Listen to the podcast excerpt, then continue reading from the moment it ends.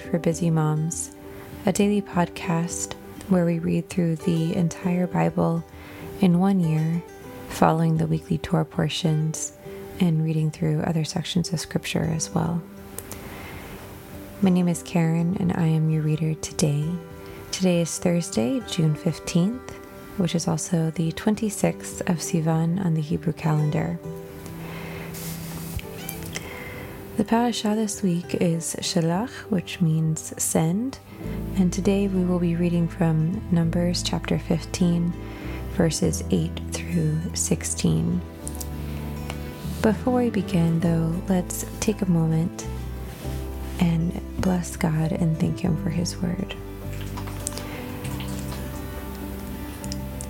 Blessed are you, Lord our God, King of the universe, who gives the Torah of truth and the good news of salvation to his people Israel and to all peoples through his Son, Yeshua the Messiah, our Master.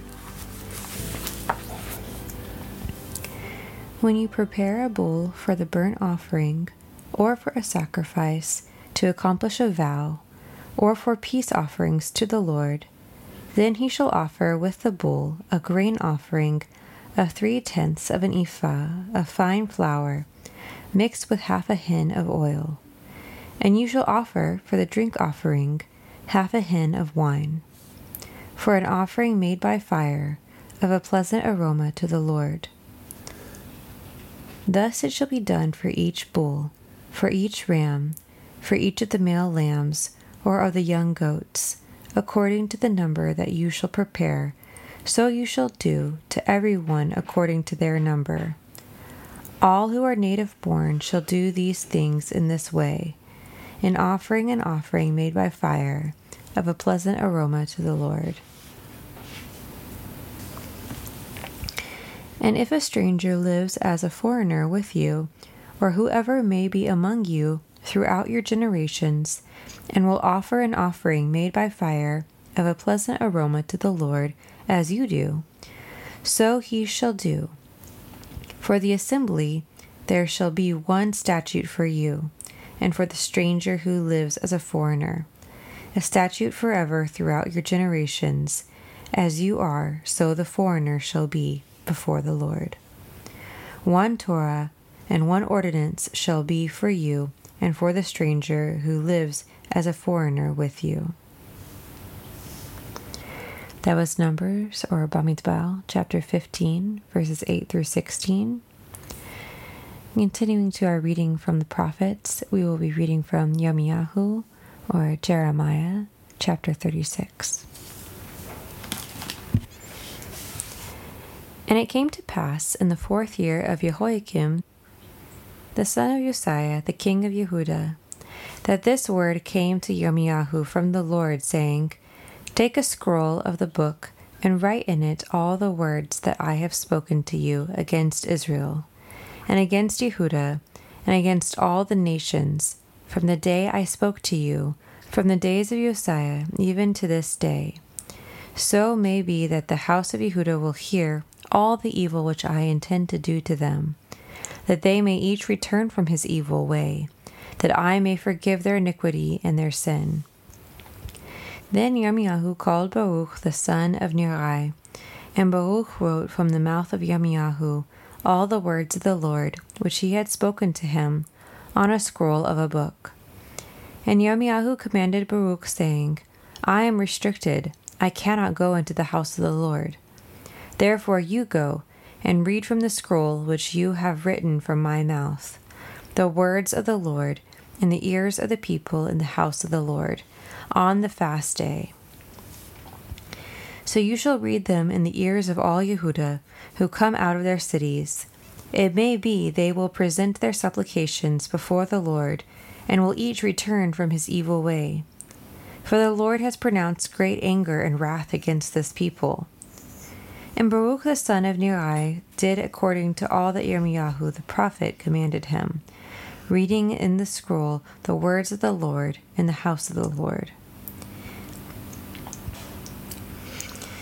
And it came to pass in the fifth year of Jehoiakim the son of Josiah, king of Yehudah, in the ninth month, that all the people in Jerusalem and all the people who came from the cities of Yehuda to Jerusalem proclaimed a fast before the Lord.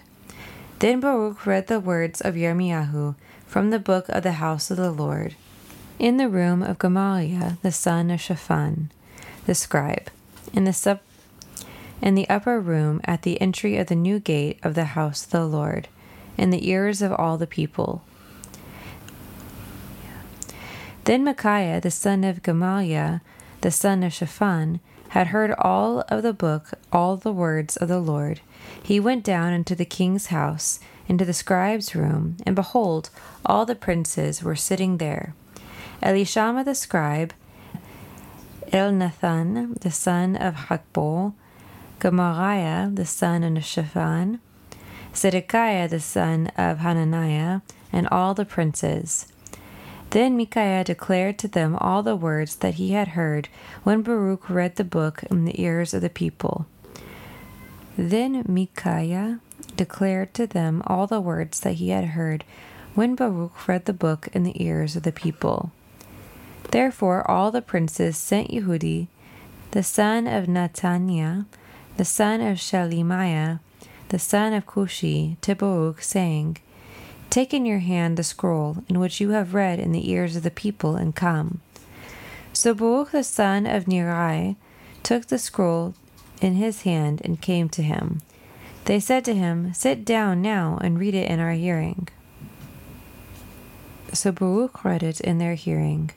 And it came to pass, when they had heard all the words, that they turned in fear one to another, and said to Baruch, we will surely tell the king of all these words. And they asked Baruch, saying, Tell us now, how did you write all these words out of his mouth? And Baruch answered them, He dictated all these words to me with his mouth, and I wrote them with ink in the book. Then the princes said to Baruch, Go hide yourself, you and your Yirmiyahu, and let no man know where you are. So they went in to the king, to the court, but they had laid up the scroll in the room of Elishama the scribe. Then they told all the words in the hearing of the king. So the king sent Yehudi to get the scroll, and took it out of the room of Elishama the scribe. And Yehudi read it in the hearing of the king, and in the hearing of all the princes who stood beside the king. Now the king was sitting in the winter house in the ninth month, and there was a fire in the brazier burning before him. And it came to pass, when Yehudi had read three or four leaves, that the king cut it with a penknife, and cast it into the fire that was in the brazier, until all the scroll was consumed in the fire that was in the fire that was in the brazier. The king and his servants who heard all these words were not afraid, and did not tear their garments. Moreover, Elnathan and Delaiah and Gemariah had made intercession to the king that he would not burn the scroll, but he would not listen to them. The king commanded Yerahmeel, the king's son, and Seraiah, the son of Azriel, and Shelemiah, the son of Abdeel, to arrest Baruch the scribe and Yirmiyahu the prophet, but the Lord hid them. Then the word of the Lord came to Yirmiyahu after the king had burned the scroll, and the words which Baruch wrote at the mouth of Yirmiyahu, saying, Take again another scroll and write in it all the former words that were in the first scroll, which Jehoiakim the king of Yehuda has burned. Concerning Jehoiakim the king of Yehuda, you shall say, This is what the Lord says You have burned this scroll, saying, Why have you written therein, saying, The king of Babylon will certainly come and destroy this land? and will cause to cease from there man and animal. Therefore, this is what the Lord says concerning Jehoiakim, king of Judah He will have no one to sit on the throne of David. His dead body will be cast out in the day to hear, and in the night to the frost. I will punish him, his offspring, and his servants for their iniquity. I will bring on them and the inhabitants of Jerusalem, and on the men of Yehuda, all the evil that I have pronounced against them, but they did not listen. Then took Yirmiyahu another scroll and gave it to Baruch the scribe, the son of Neriah, who wrote therein from the mouth of Yirmiyahu all the words of the book which Jehoiakim the king of Yehuda had burned in the fire, and many similar words were added to them. That was Jeremiah or Yirmiyahu, chapter 36. And now to our reading from the writings. We will be reading from Daniel chapter 11, verses 21 through 45. In his place, a contemptible person will stand up, to whom they had not given the honor of the kingdom. But he will come in time of security, and will obtain the kingdom by flatteries. And the armies of the flood will be swept away from before him, and will be broken Yes, also the prince of the covenant. After the league made with him, he will work deceitfully, for he will come up and will become strong with a small people. In time of security, he will come even on the fattest places of the province. And he will do that which his fathers have not done, nor his fathers' fathers. He will scatter among them plunder spoil, and riches. Yes, he will devise his plans against the strongholds, even for a time. He will stir up his power and his courage against the king of the south, with a great army and with an exceedingly great and mighty. But he will not stand, for they will devise plans against him. Yes, those who eat of his food and destroy him, and his army will be swept away and many will fall down slain. As for both these kings, their hearts will be to do mischief, and they will speak lies at one table, but it will not prosper, for the end will still be at the appointed time. Then he will return into his land with great wealth, but his heart will be against the holy covenant, and he will take action and return to his own land. He will return at the appointed time and come into the south. But this time will not be like the first, for ships of Kittim will come against him. Therefore he will be grieved and will return and have indignation against the holy covenant and will take action.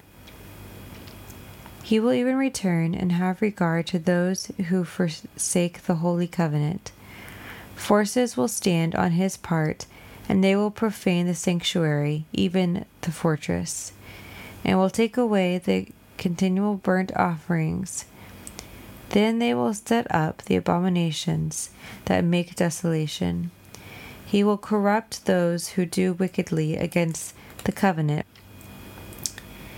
But the people who know their God will be strong and take action. Those who are wise among the people will instruct many. Yet they will fall by the sword and by flame, by captivity and by plunder many days. Now, when they fall, they will be helped with a little help. But many will join themselves to them with flatteries. Some of those who are wise will fall to refine them, and to purify and to make them white, even to the time of the end because it is yet for the time appointed. The king will do according to his will, and will exalt himself and magnify himself above every god, and will speak marvelous things against the God of gods. He will prosper until the indignation is accomplished, for that which is determined will be done. He will not regard the gods of his fathers, or the desire of women or regard any God, for he will magnify himself above all. But in his place he will honor the God of fortresses. He will honor God whom his fathers did not know with gold, silver, and with precious stones and pleasant things. He will deal with the strongest fortress by the help of a foreign God. He will increase with glory whoever acknowledges him. He will cause them to rule over many and will divide the land for a price. At the time of the end of the king of the south will contend with him, and the king of the north will come against him like a whirlwind with chariots. With horsemen and with many ships, he will enter into the countries and, and will overcome and pass through. He will enter into the glorious land, and many countries will be overthrown, but these will be delivered out of his hand. Edom, Moab, and the chief of the children of Ammon. He will also stretch out his hand on the countries.